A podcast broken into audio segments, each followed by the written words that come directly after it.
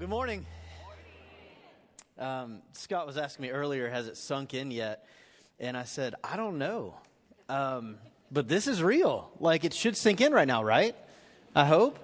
I hope. Um, I am genuinely excited, um, and it is my honor. Thank you for welcoming me. Thank you for welcoming my family. And I'm excited to call you family. Amen. Amen. Um, I get to join what what has been an amazing series through the teaching of this church, and today I get to talk about one of the most difficult uh, ch- choices that we're going to make in life, and that's the relationship choice. Um, and I'm honored to do it because it seemingly allows me the ability to um, kind of piggyback off of what I got to teach the last time I was here months ago. So it's almost like part B. It's really strange but a little bit of irony. And I, I think the Lord knows what He has for us, and I believe He has something really important for us today. So, what I'd love to do is this I want to give due honor where it is due. I want to ask you to pray with me as we get into the relationship choice. Because the relationship choice is one that's really imperative and it takes a lot of maturity on our part. So let me just pray and we'll start to unpack what God has for us. So, Father, this morning, we don't want to misconstrue who, in fact, is teaching when the, the rich young ruler came to you and he said, Good teacher, he was very clear about who should be speaking. He had seen your life, he had seen your ministry, he had seen what you had done, and God, he could attest that you were from God. And so today, Lord, I say that you are God, and I want you to have your way, and I want you to come and teach us. I want you to speak to us, speak through me. I want you to take your word, and I want you to do what you do with your word. I want you to cut away our flesh, and I want you to help us look more like you when we leave this place than, God, maybe when we walked in. I pray that we would choose to be in relationship today over being right. And I pray that in Jesus' name. Amen. So, we live in a fallen and a broken world. And what that means is we have all struggled in sin. And how many of us here, like me, have broken relationships? You've got relationships where there have been hurt, there have been hangups. maybe you've formed some habits. How many of you, like me, have broken relationships in your life? Amen. Okay, so here's the thing broken relationships will continue to be broken when we choose when we choose, listen, we're in choices, when we choose to continue to fight for a couple things to fight for being right, to fight to be justified, or to choose to just simply not forgive. When we're hurt, we have a tendency to do something. We put up walls. When we hurt or we hurt someone else, we put up walls between us and others. And that's something that God never intended. Now, I've heard it said and I've heard it abused that we are to guard our heart. And that is true. The Old Testament taught that. But what we have a tendency to do is we start in a good place with guarding our heart and we allow walls to go up between us and others that the enemy actually uses a tactic to isolate us from others. And that was never intention. In fact, the first and greatest commandment was about relationship. The second commandment was just as important as the first, and it was about relationship. The first commandment was love the Lord your God with all your heart, soul, mind, and strength. And the second, just like it, was love as God intended. Both of those are about relationship. Neither one of those are about you or I being right. Amen?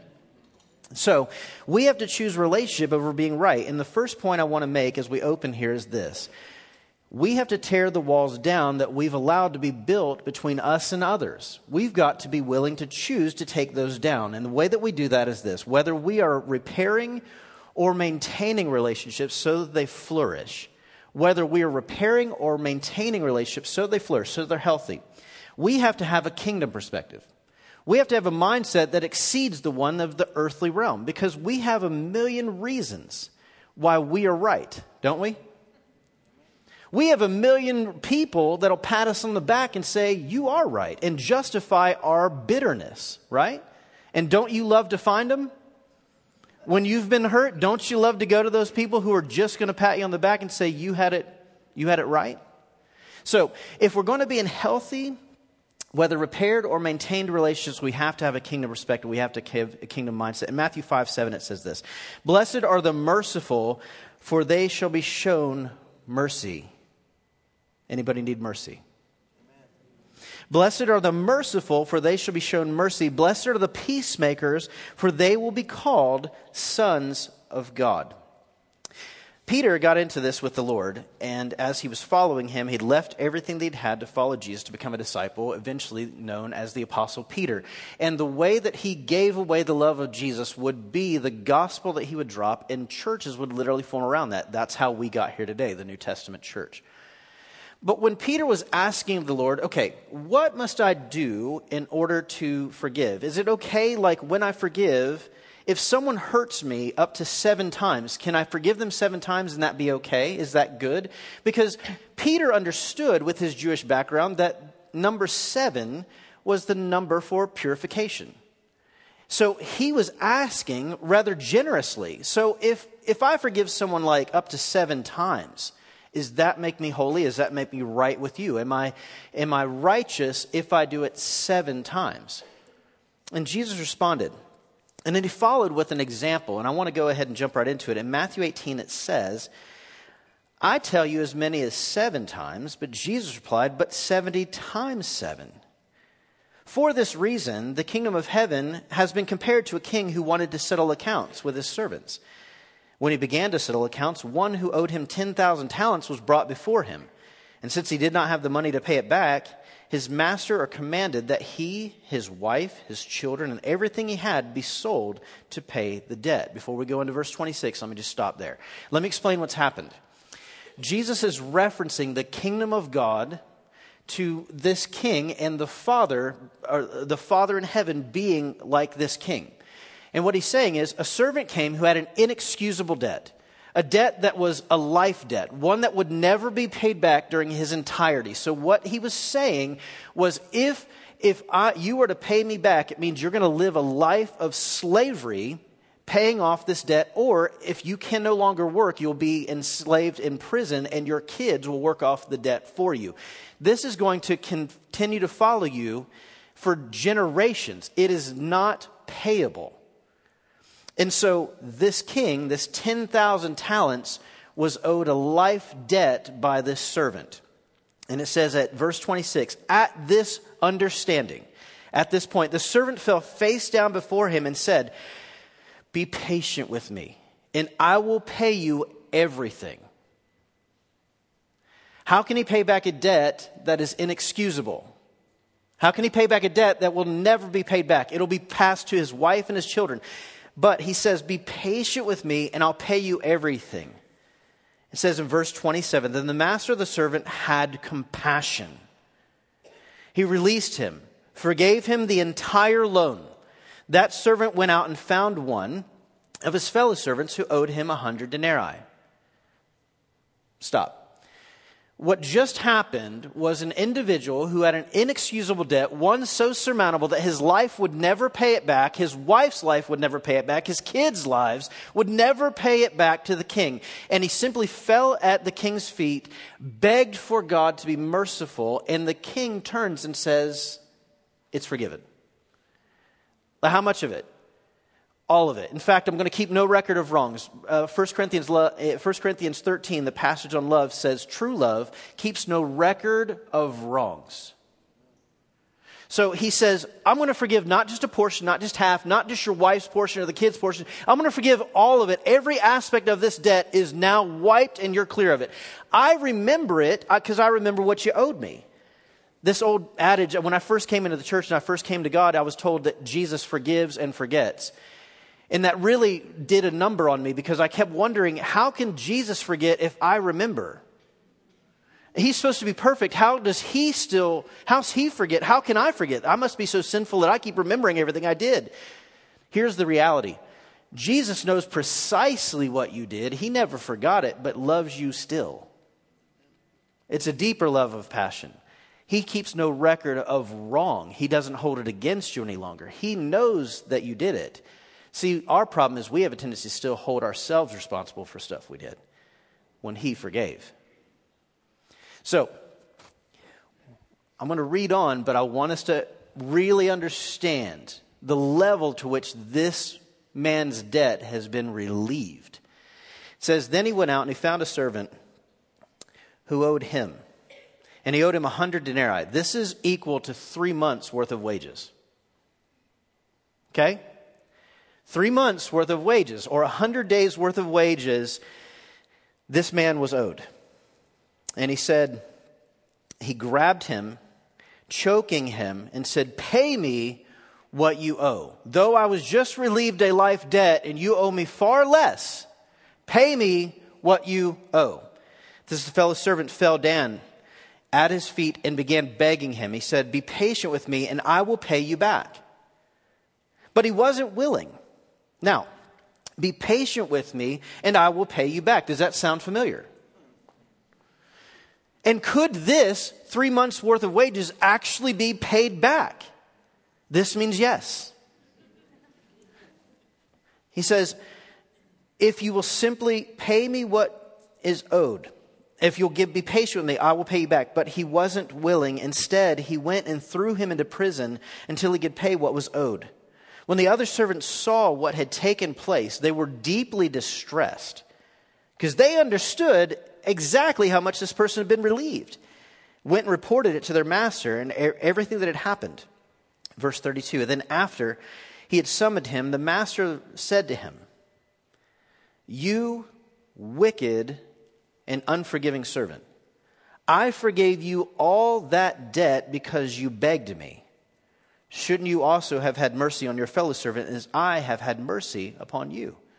And because he was angry, his master handed him over to the jailers to be tortured until he could pay everything that was owed. Verse 35. So also, my heavenly Father will do to you unless everyone of you who forgives his brother or sister from your heart. Now, those last few words are really important. I want you to grab onto them. Forgiveness from your heart. Anybody here ever said, I forgive you and not really forgive? Anybody, anyone ever say the words, they utter the words, I forgive, but you actually didn't forgive, you just kind of filed it and kept it there and brought that one out later? Ask your spouse, they know. Okay? So, from your heart. Now, here's my first point I want to make today, and this is the most important point you're going to see all day. I want you to keep it up here. If we want to be in right relationship with people, we, gotta, we have to stop keeping score. What do I mean by that? Well, he slandered me. He lied about me. He, he stole from me. She hurt me. She invited me to the thing and then she ignored me. She did all these things unto me. And I've been filing and I'm keeping score. I've been showing up and tallying every time they hurt me, every time they put something against me, I have a tally for it. If you want to be able to be in right relationship with others, you have to stop keeping score because Jesus didn't keep score with you. Relieved you a life debt. There's this amazing quote by C.S. Lewis from the, the book, The Weight of Glory. I'm going to read more of it in a moment, but I want to pull this out. It says this To be a Christian means to forgive the inexcusable, because God has forgiven the inexcusable in you. Hey, listen, point A to this one, we can't keep score. I want to bring it up. I forgive because I am forgiven. Whew. Listen, hey, it doesn't say, I forgive to an extent. I, I forgive a portion. I forgive who I want to forgive. I forgive those who look like me. I forgive those who dress cool to me. I forgive those who are kind of like, you know, people I want to hang out with. Jesus said in Matthew 5 that you would love your enemy, that you would pray for those who persecute you, that you would literally, that you would pray favor upon those who have tried to get one over on you, that you would Bless those who curse you and love those who hate you. Does Jesus, if he leaves no room for the enemy, how much room does he leave for just the acquaintance or the friend? I forgive because I was forgiven just like this wicked servant, because we were all the wicked servant, was forgiven. And then, even more so, part B. The other harsh reality in this truth is this the unforgiving become unforgiven. The wicked servant comes back to the king and he says, You wicked and unforgiving servant, I forgave you a life debt. He owed you three months' worth. You couldn't forgive him that. No, no, no. We're, we're not playing games anymore. Look, if you don't understand the grace that has been given unto you, if you haven't truly embraced that grace, then the grace is gone. Now, before you work yourself into a theological like framework that will mess with us here, listen. What this is talking about is this. And I'm going to unpack it in a moment about what it looks like in your life. It says he was sent off to the torturers. And that torture not only extends in the, into the eternal life, the, the exit, but it, it, it actually tortures us here. How many of you understand the weight of bitterness? How many of you understand it hurts you to carry resentment? It tortures you, it eats you up inside. That's what it's talking about. It's not talking about one who would lose their salvation. What it's talking about is one who never truly embraced salvation because they didn't understand the life debt. They were actually forgiven. They were simply, they were simply responding and begging. God answered, and they didn't understand the weight to which they've been forgiven. Do you understand the weight to which you've been forgiven? It was undeserved, it was inexcusable, and it put the one who was pure and spotless right there for each of us. And he took it willingly. But see, the reason we have a tendency to fight for that, the reason we have a tendency to not want to forgive, and you know that is the key, right? The key to every broken relationship in my life is just dependent on my willingness to forgive or not. I'm the one that keeps them broken.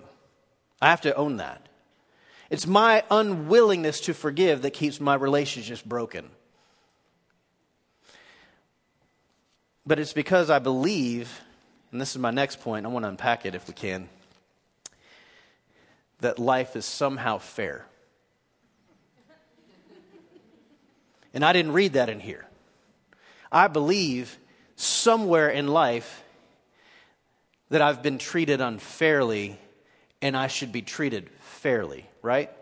Well, let me, let me be clear. Fairs are a place where you get cotton candy and you ride rides. Did you know cotton candy was actually made in Tennessee, in Nashville, by the way? It came from here. I didn't know that. By a dentist of all people. came up with cotton candy from here. That's what fairs are. Life is not fair.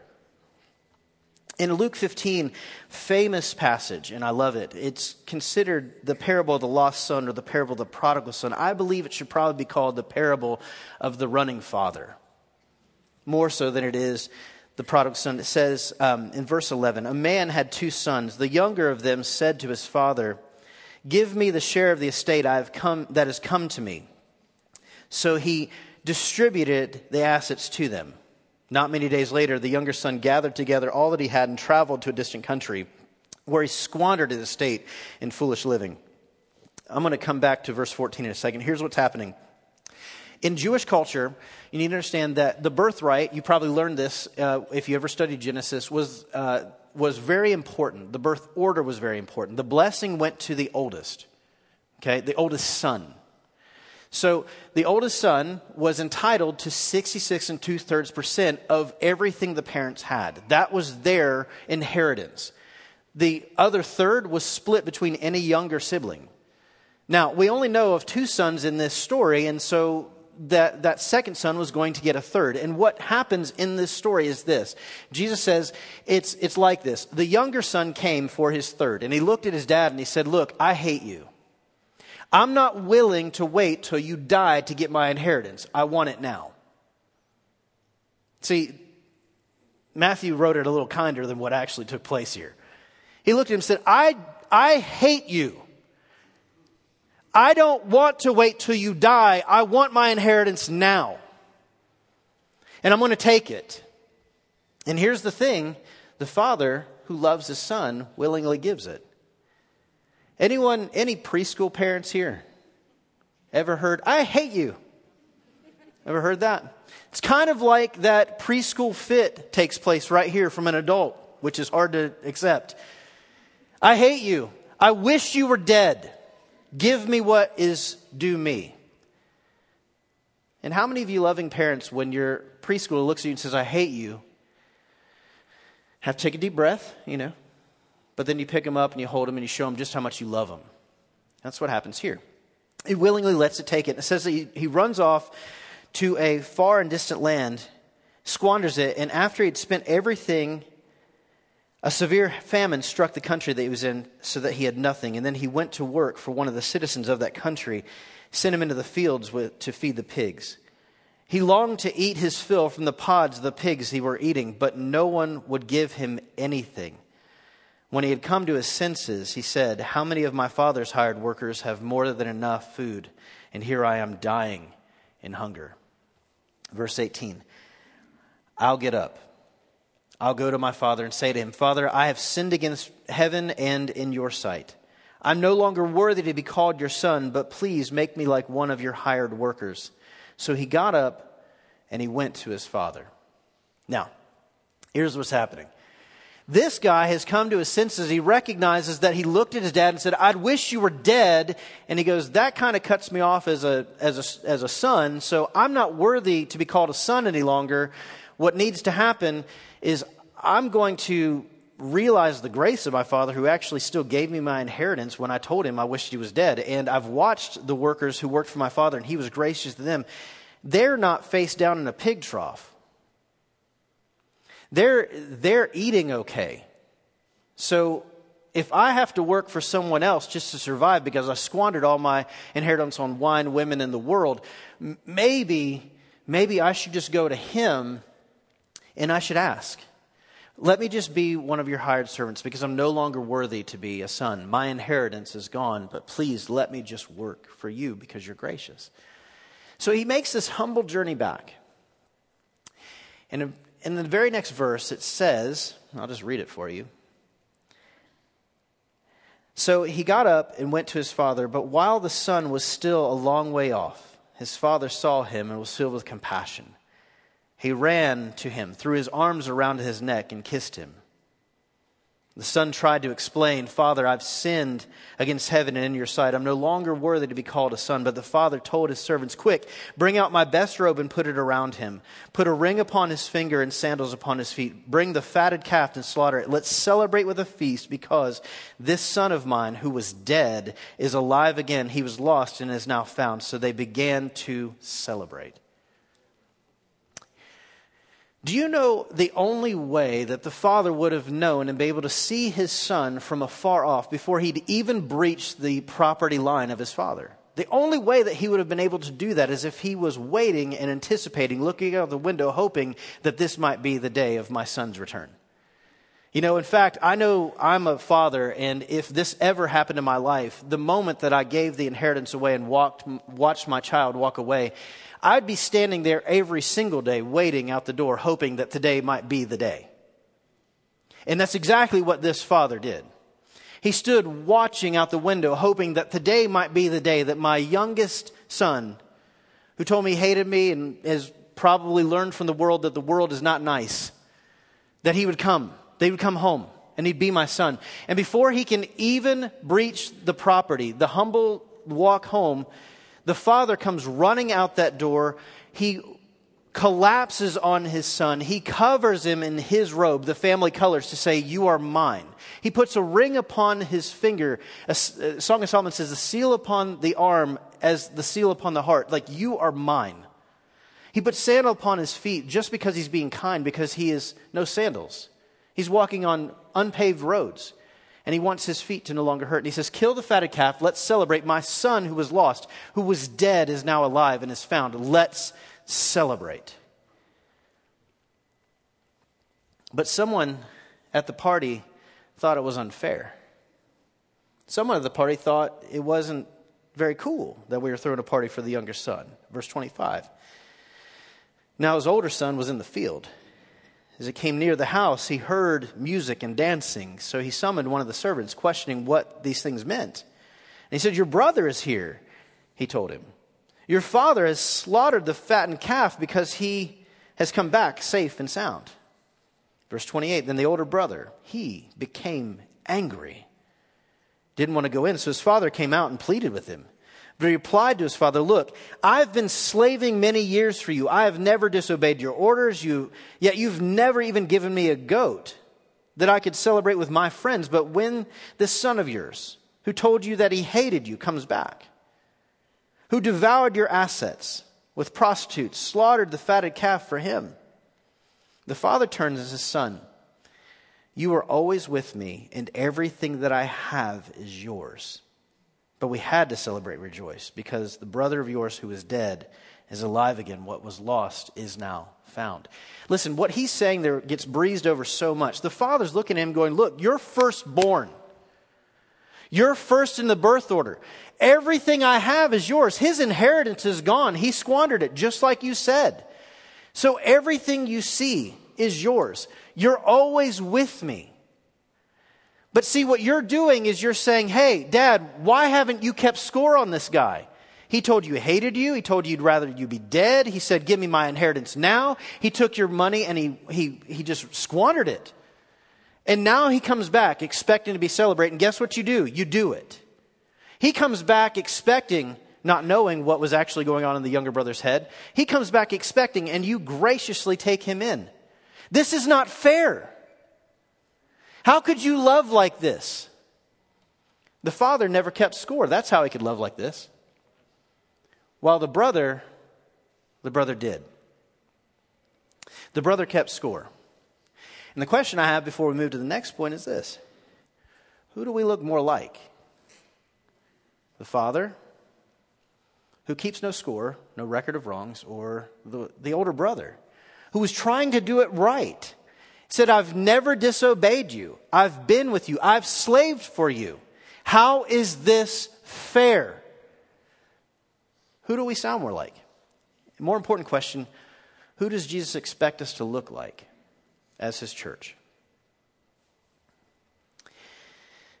I'm going to go to a really important um, passage that, that uh, I also think gets overlooked because it's someone whose name shows up in Scripture only a few times, but uh, it's played such an impactful role on someone else's life that we hear about all the time. And I want to bring him up because I think that this person in Scripture is found in the Old Testament. The book is 1 Samuel 18. This person had a kingdom perspective. He had a kingdom mindset when it came to relating to others, and his name was Jonathan.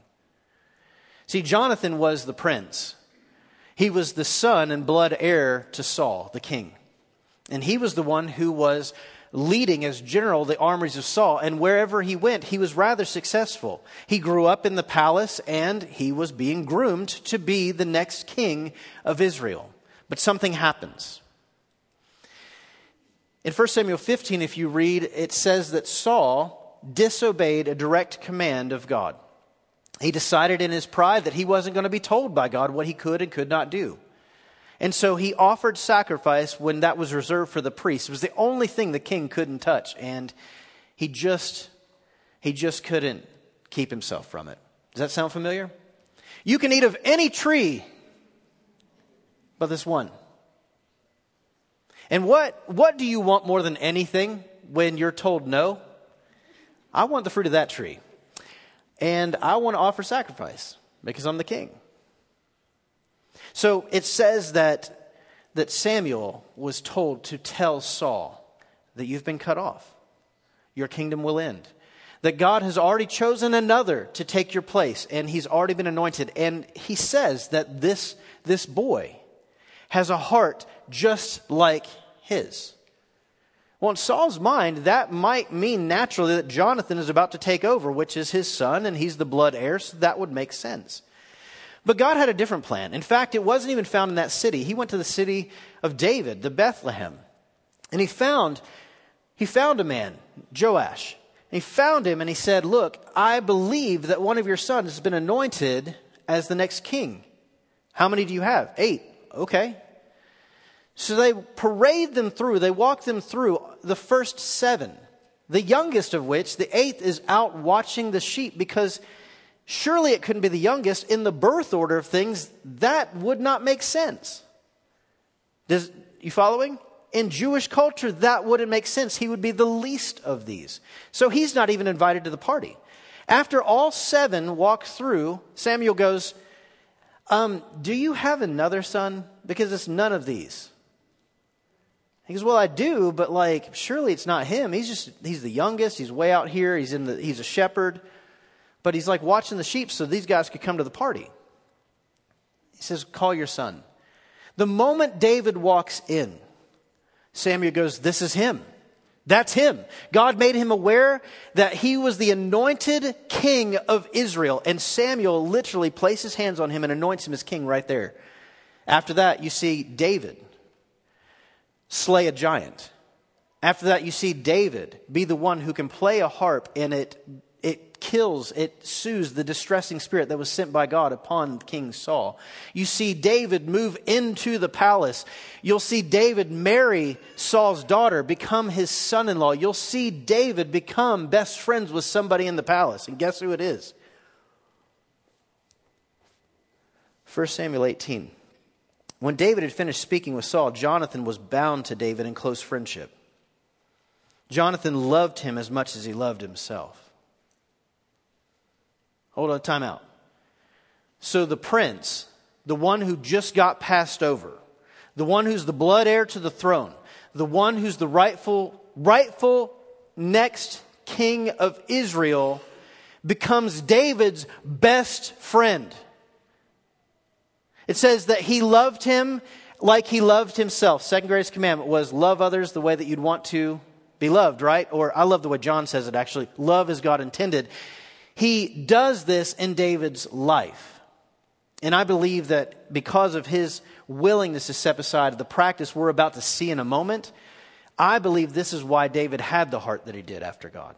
I think Jonathan played a key role in, in showing David what that looks like.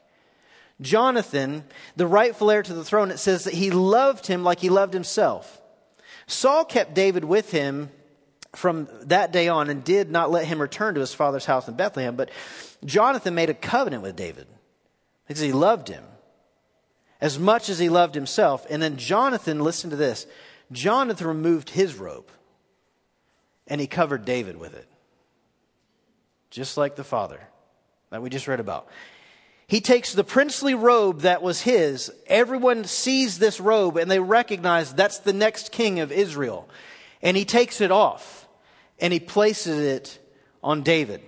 Not only that, he takes off his military tunic, his sword, his bow, and his belt, and he hands each of which to David. You see, the next man in line would have been someone who had to be respected as a military leader, a general to the armies of the king.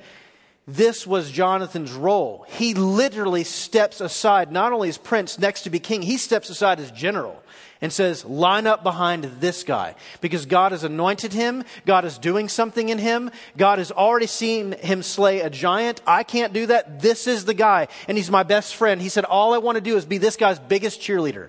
All I want to do is be this guy's most humble servant in the kingdom and thrive in this person's kingdom because God is doing something with this person that he was, he's never done with me. And though I'm the bloodline, that guy's the right line. And Jonathan willingly puts, puts everything on David. He does what our third point in this passage is he passes it on. Jonathan had a heart and a kingdom perspective that understood it's more important what God wills than I, what I want. It's more important to join God in what He's doing than what I aspire to in my own personal dreams, in my own selfish dreams. It's more important to be about what God wills than what I want. God is working and doing things in David. I just want to be his biggest fan. Jonathan had a perspective. He understood something that maybe we don't in our effort to be right and our effort to be justified. Jonathan knew something. He seemingly understood in advance. I don't know how he did it, but he knew. He knew that in the kingdom, the last shall be first, and the first shall be last. He understood if God was doing something in David, that his biggest role was to be able to step aside and become his biggest cheerleader. It says that he loved him as he loved himself, he passed it on.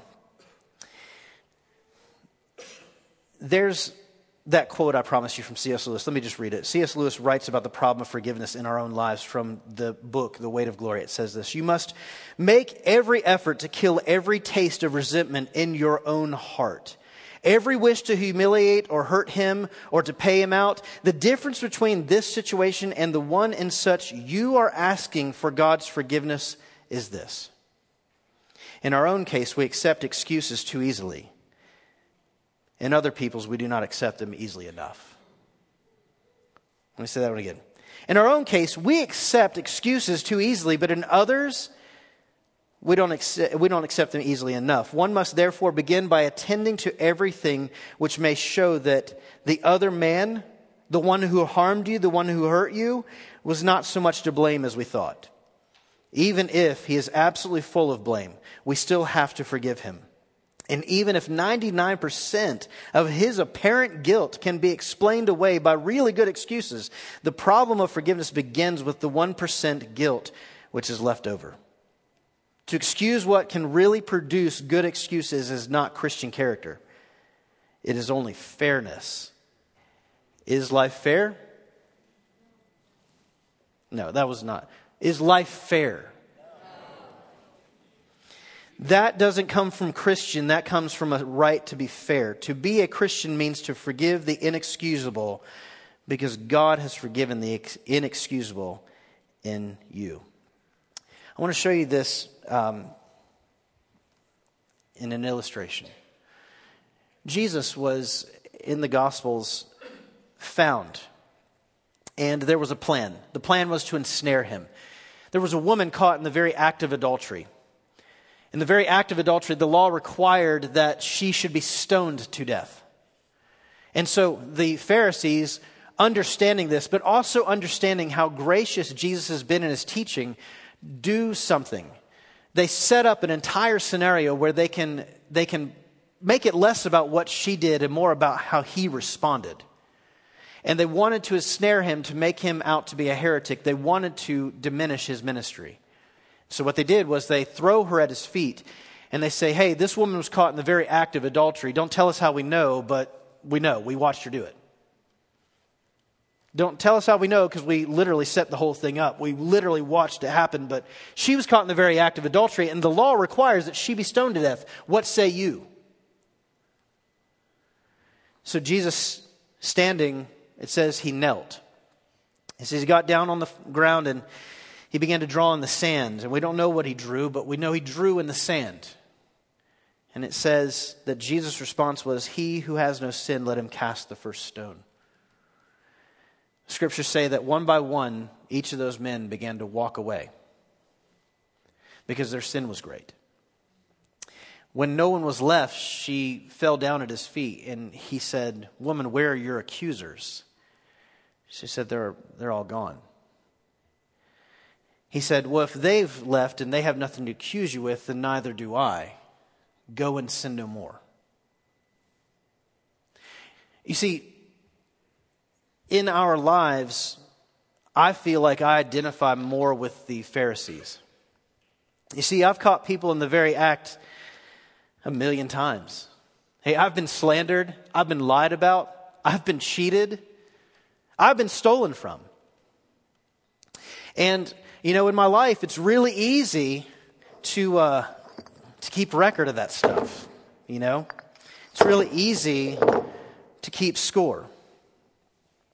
I don't know if you're like me, but I remember. I remember, see, I'm from East Nashville. We don't, we don't throw stones, we throw bricks through windows, you know?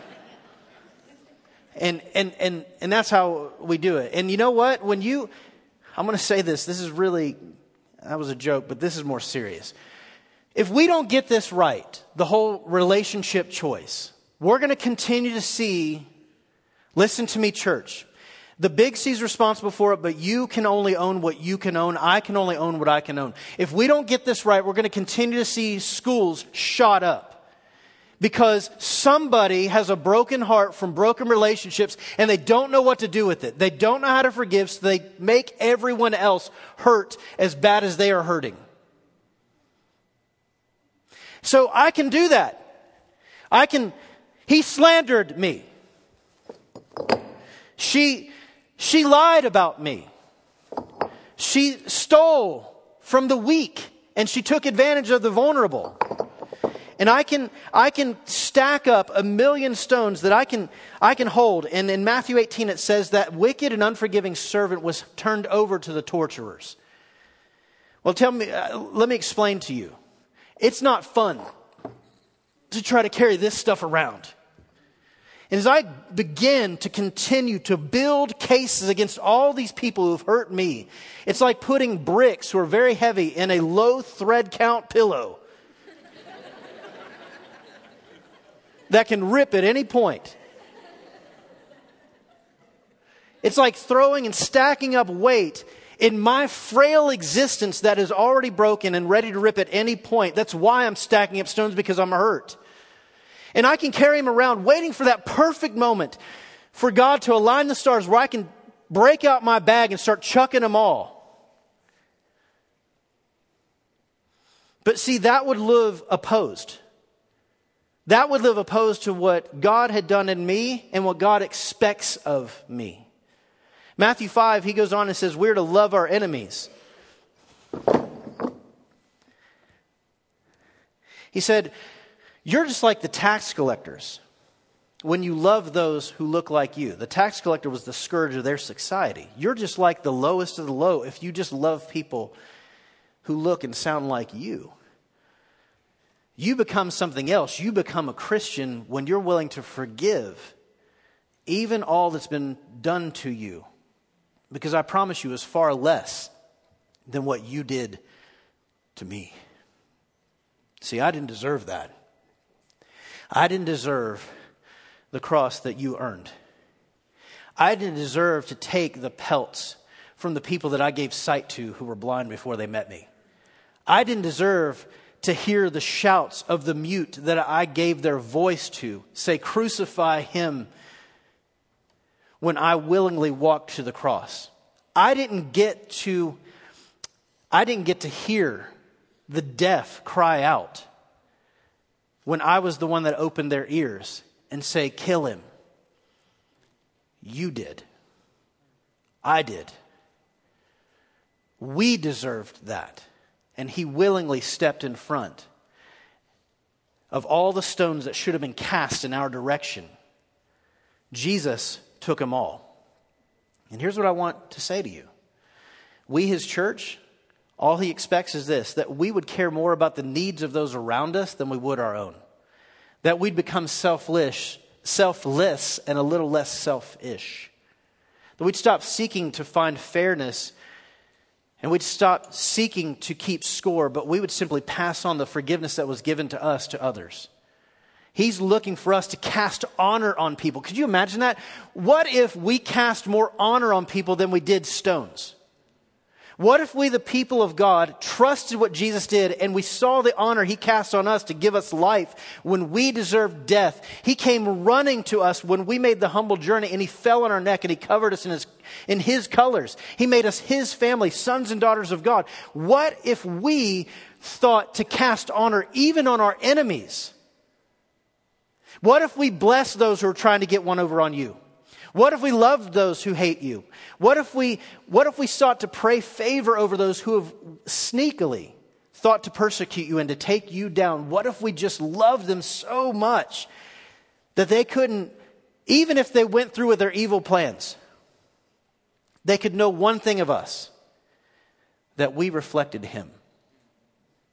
That they could know one thing of us that we looked more like Jesus, the very church that we gather in and under the umbrella of Jesus gather to worship the one who set us free, the one who took it when he didn't have to. What if we as a church became more about casting honor than we did about casting stones?